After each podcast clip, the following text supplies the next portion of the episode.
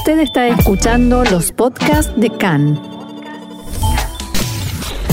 CAN, Radio Nacional de Israel. Esta noche, con la primera estrella, dará comienzo Yom HaZikaron, día de recordación de los caídos en las guerras de Israel y de las víctimas de ataques terroristas. Los eventos oficiales comenzarán con un acto en Yad Labanim, en Jerusalén. A las 8 de la noche sonará una sirena de recordación de un minuto y luego comenzará en el muro occidental el acto central de recordación. El Ministerio de Defensa informó que 56 soldados cayeron durante su servicio militar y 36 civiles resultaron muertos desde el último día de los caídos en Israel. 84 veteranos discapacitados murieron debido a complicaciones por lesiones sufridas durante su servicio. Por tanto, el total de caídos aumentó a 24.068 desde el año 1860. Las cifras anuales incluyen a todos los soldados y policías que murieron en el último año, ya sea como resultado de accidentes, enfermedades o suicidios. En cuanto a los atentados terroristas, desde los inicios del movimiento sionista fueron asesinados 4.216 civiles. Mañana a las 11 de la mañana se escuchará una sirena de recordación de dos minutos, al cabo de los cuales darán comienzo las ceremonias de recordación en 52 cementerios militares en todo el país. El acto central tendrá lugar en el Monte Herzl. Dos horas después se llevará a cabo también en el Monte Herzl el acto oficial por los caídos víctimas de atentados terroristas. Los eventos del Día de Recordación serán clausurados con el tradicional acto de encendido de antorchas que inaugura a su vez el Día de la Independencia número 74 del Estado de Israel. Nuestro programa de mañana aquí en CAN en español estará dedicado íntegramente al Día de Recordación, Yom HaZikaron. Mientras tanto, las noticias no descansan en Israel en relación y no en relación con el Día de Recordación, debido a declaraciones hechas por el ministro de Seguridad Pública, Omer Barlev, en una entrevista en Cannes. La censura militar permitió publicar que el combatiente de la unidad de élite Sayeret Matkal, Barak Sharabi, resultó muerto hace 38 años en lo profundo del territorio sirio. Barlev hizo esta revelación en momentos en que hablaba sobre los soldados bajo su mando que murieron en acción antes del día de recuerdo a los caídos en las guerras de Israel y atentados terroristas que comienza esta noche. En el marco de la entrevista, Barlev dio a conocer información que hasta ese momento estaba prohibido publicar. En el momento en que se llevó a cabo el operativo, Barlev era comandante de esa unidad de élite. La operación se complicó y también resultaron heridos ocho combatientes. Hasta ahora se solía decir que Barak Sharabi cayó más allá de las líneas enemigas sin dar más detalles. Los informes iniciales sobre el desliz de Barlev que circulaban en Twitter fueron eliminados por el censor del ejército, pero una hora después de la entrevista se permitió que volvieran a aparecer en las redes sociales y sitios de noticias.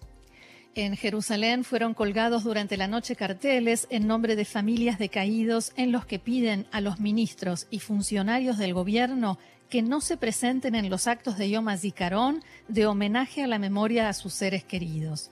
Abro comillas, nosotros, familias en duelo que hemos sacrificado lo más amado, exigimos que los miembros de este gobierno que incluye a personas que apoyan el terrorismo, no vengan a los actos de homenaje a nuestros seres queridos que fueron asesinados por terroristas, se puede leer en esos carteles.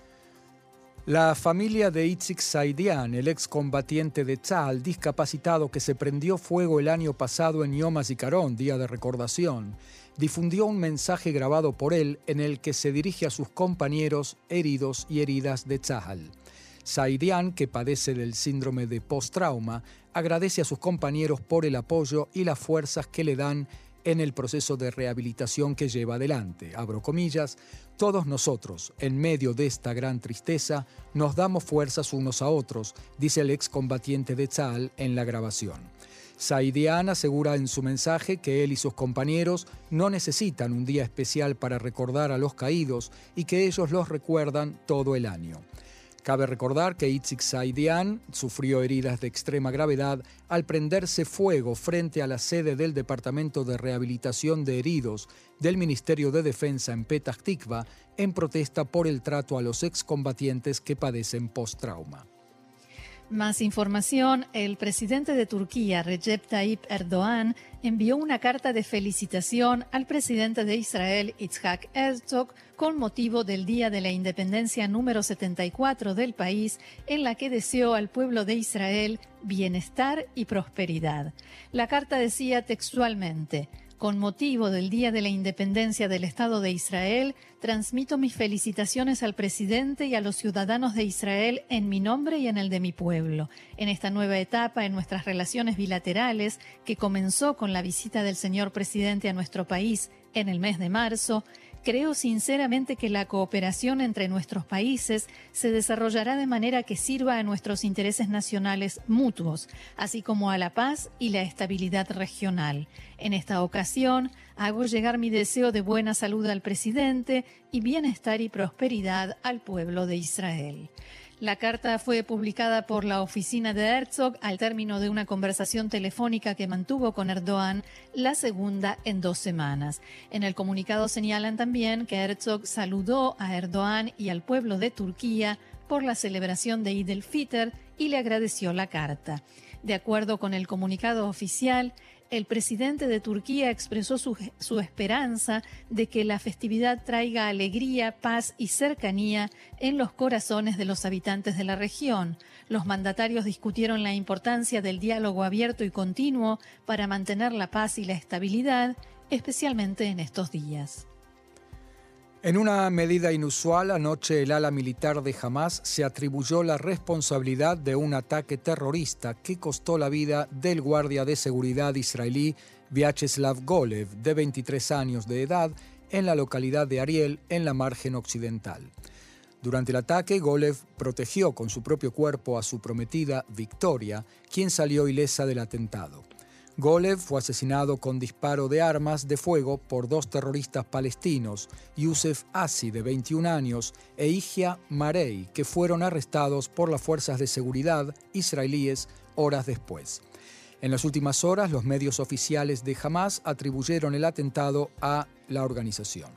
El ala militar de Hamas, las brigadas Azadin el-Qassam, dijeron en un comunicado que esta, eh, abro comillas, esta operación se enmarca en una serie de respuestas a la profanación y ataques contra nuestra mezquita de Al-Aqsa.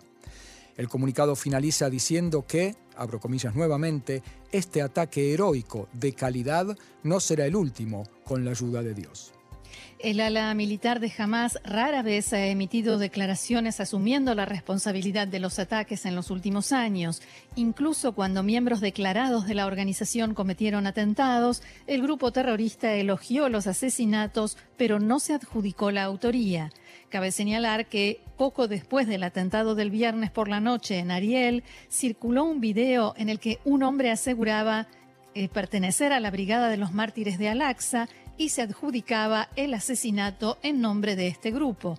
Recordemos que las Brigadas de los Mártires de Al-Aqsa son un conjunto de grupos armados afiliados al Fatah, los principales rivales palestinos de Hamas. Sin embargo, esta declaración no pudo confirmarse ya que la Brigada de los Mártires de Al-Aqsa no tienen canales oficiales. El ministro de Seguridad Pública, Omer Barlev, declaró esta mañana que la policía actuó con inteligencia y flexibilidad durante el mes de Ramadán y las fiestas judías, cristianas y drusas. En diálogo con Khan, Barlev dijo que factores de la franja de Gaza intentaron durante todo el mes agitar el ambiente debido al enfrentamiento entre Hamas y el Fatah. Esto no tiene que ver con nosotros, dijo el ministro. En cuanto al acto de recordación de los caídos realizado en forma conjunta por judíos y palestinos, Barlev dijo que abro hay lugar para un acto así, pero que no le parece correcto llevarlo a cabo en Yom HaZikaron, el día de recordación oficial. En esta noche, dijo, llevar a cabo un evento como ese no corresponde y esa es mi sensación, es lo que siento, explicó Barlev. El ministro aseguró que también del otro lado hay víctimas, pero no me refiero a terroristas que intentaron atentar contra israelíes. No hay equiparación. Esas familias son familias en duelo y dolor. Personalmente no tengo intención de participar, pero puedo comprender a israelíes que sí consideran correcto participar. Otro asunto, el jefe Isamat, el Isamat Hamuri de Jerusalén Este fue formalmente acusado en la tarde de ayer de incitación a la violencia por haber instado a la liberación de Al-Aqsa con armas y fuerza en un sermón fuera de la mezquita al que asistieron unas 200 personas hace dos semanas. De acuerdo con la, con la acusación, Hamuri, de 56 años, también elogió al líder militar de Hamas, Mohammed Def, en el discurso. Mientras hablaba, también se podía observar a algunas personas en la multitud ondeando banderas de Hamas. Abro comillas, no hay más remedio que unir a los países musulmanes y actuar con resolución para liberar la mezquita de Al-Aqsa, dijo el jeque. Esta no es una misión imposible con la voluntad de Alá.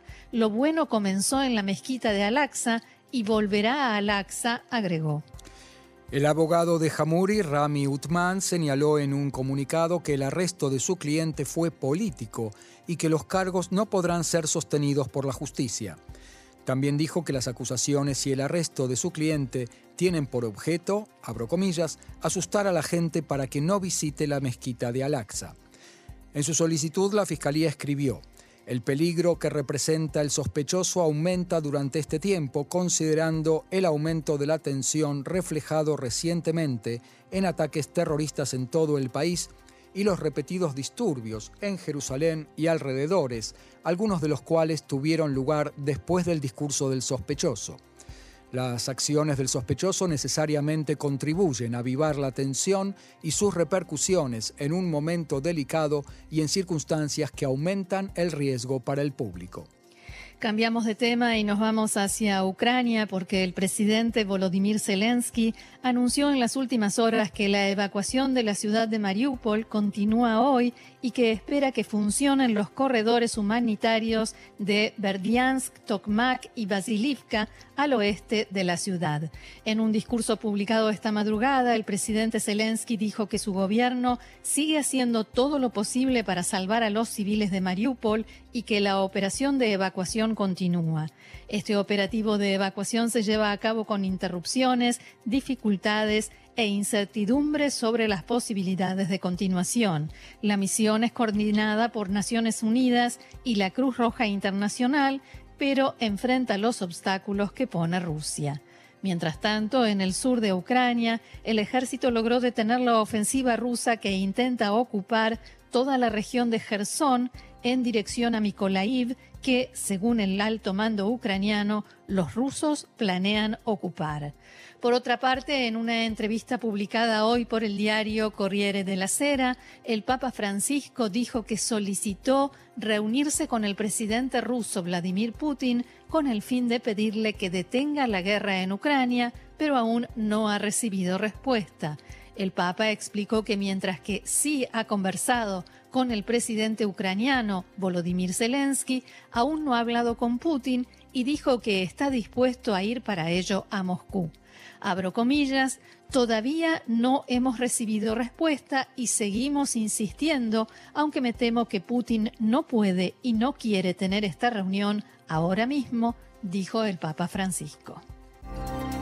Y como estamos también en, eh, eh, con vistas no solamente al Día de Recordación, Yom Carón, sino también al Día de la Independencia, el Estado publica datos concernientes a las estadísticas del país. La población ¿Cuántos somos? Así es. La población del Estado de Israel asciende a 9.506.000 personas, cuando el país está a punto de celebrar sus 74 años de vida. Así lo anunció en las últimas horas la Oficina eh, Central de Estadísticas.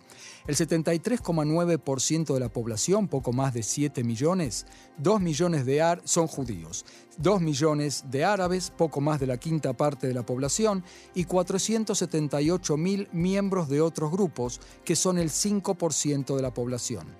Alrededor del 79% de los judíos de Israel son nativos, o sea, lo que se llama sabras. Desde el día de la independencia del año pasado nacieron 191.000 bebés, murieron 55.000 personas y 38.000 personas inmigraron al país. Según la agencia judía, este es el mayor número de nuevos inmigrantes que llegaron a Israel en los últimos 20 años. Aproximadamente la mitad de los 38.000 inmigrantes procedían de Ucrania y Rusia, en su inmensa mayoría en los últimos dos meses desde que Moscú lanzó la invasión. Los aproximadamente 19.000 inmigrantes restantes provienen de Estados Unidos, Francia, Bielorrusia, Argentina, Reino Unido, Sudáfrica, Brasil, Etiopía y Canadá, entre otros países. En general, la población, la población israelí aumentó en unas 176 mil personas, lo que representa un aumento del 1,9%. En 1948, cuando se estableció el Estado judío, la población de Israel era de 806.000 personas. La población de Israel también es joven, el 28% tiene entre 0 y 14 años y solo el 12% tiene 65 años o más. Y si hablamos de inmigración y la guerra en Ucrania, récord de inmigración de médicos a Israel a raíz de la invasión de Rusia. En total, 170 nuevos médicos, tanto de Rusia como de Ucrania, se inscribieron en el nuevo curso de capacitación para equiparación de títulos en el sistema sanitario israelí. La promoción anterior constó de 70 médicos. La próxima es de 170, esta es la actual es de 70 médicos de Europa del Este que llegaron antes de la invasión rusa, que culminaron esta semana el programa de capacitación en el Hospital Rambam de Haifa. Pero en el último curso, que comienza en septiembre, están anotados un número récord de 170 nuevos médicos, repetimos, en especial de Rusia y Ucrania. Los egresados del último curso también atravesaron una época nada sencilla debido a la invasión rusa a Ucrania y la preocupación por sus familiares y amigos que quedaron atrás. Los médicos de Ucrania estudiaban junto a sus colegas rusos mientras recibían informes de sus seres queridos desde las zonas de combate. La doctora Valeria Drovorov por ejemplo, egresada del último curso, habló de su preocupación por sus familiares en Kharkiv. Abro comillas, nadie creyó que algo así podía ocurrir. Un día antes todo estaba en calma y de repente mi prima me llama y me dice que comenzaron a disparar y bombardear. Fue terrible. Según Valeria, las relaciones con los médicos rusos en el curso fueron buenas y que recibieron un enorme apoyo y empatía hacia sus preocupaciones por lo que está ocurriendo. Todos los egresados coincidieron en que el programa de capacitación los ayudó en su absorción en, Israel, que les dio beca y vivienda temporaria, lo que les permitió concentrarse en los estudios. Los 170 médicos que comienzan en septiembre próximo la siguiente promoción del curso son en general ucranianos que huyeron de la guerra, vivieron la tragedia en carne propia y tendrán seguramente otras historias para contar sin duda. Si están buscando actividades para toda la familia en Yom Ha'atzmaut, atención a esta noticia. En el Día de la Independencia número 74 del Estado de Israel, la Dirección de Conservación de Sitios Históricos los invita a un fin de semana de eventos y actividades en decenas de sitios considerados legado nacional que cuentan la historia del país desde las luchas por la creación del Estado, pasando por la historia de los grupos armados clandestinos, los pioneros, los primeros poblados, los combatientes, Habrá paseos guiados, obras de teatro, exposiciones que podemos calificar de apasionantes, instalaciones audiovisuales y mucho más. El evento insignia se llamará Por el Sendero del Legado Nacional. Este viernes 6 de mayo, una marcha para toda la familia entre Degania, el primer kibutz, y el Kineret en un paseo circular que empieza y termina en el mismo lugar de dos kilómetros y medio de largo. Hay que llegar al eh, lugar llamado Hatzar Kineret al lado de Degania. En la noche de Yom Ha'atzmaut, el miércoles por la noche, habrá un evento de lectura de la Agada de Yom Ha'atzmaut, escrita en especial para esta ocasión, que junto con la Declaración de Independencia incluye citas célebres, canciones, actividades y hoja de, hojas de enriquecimiento enriquecimiento, dije, para los más chicos. Habrá paseos con actores y músicos y el sábado una mega actividad del tipo Carrera al Millón, el reality de televisión en los sitios históricos. ¿no? Sí. Así.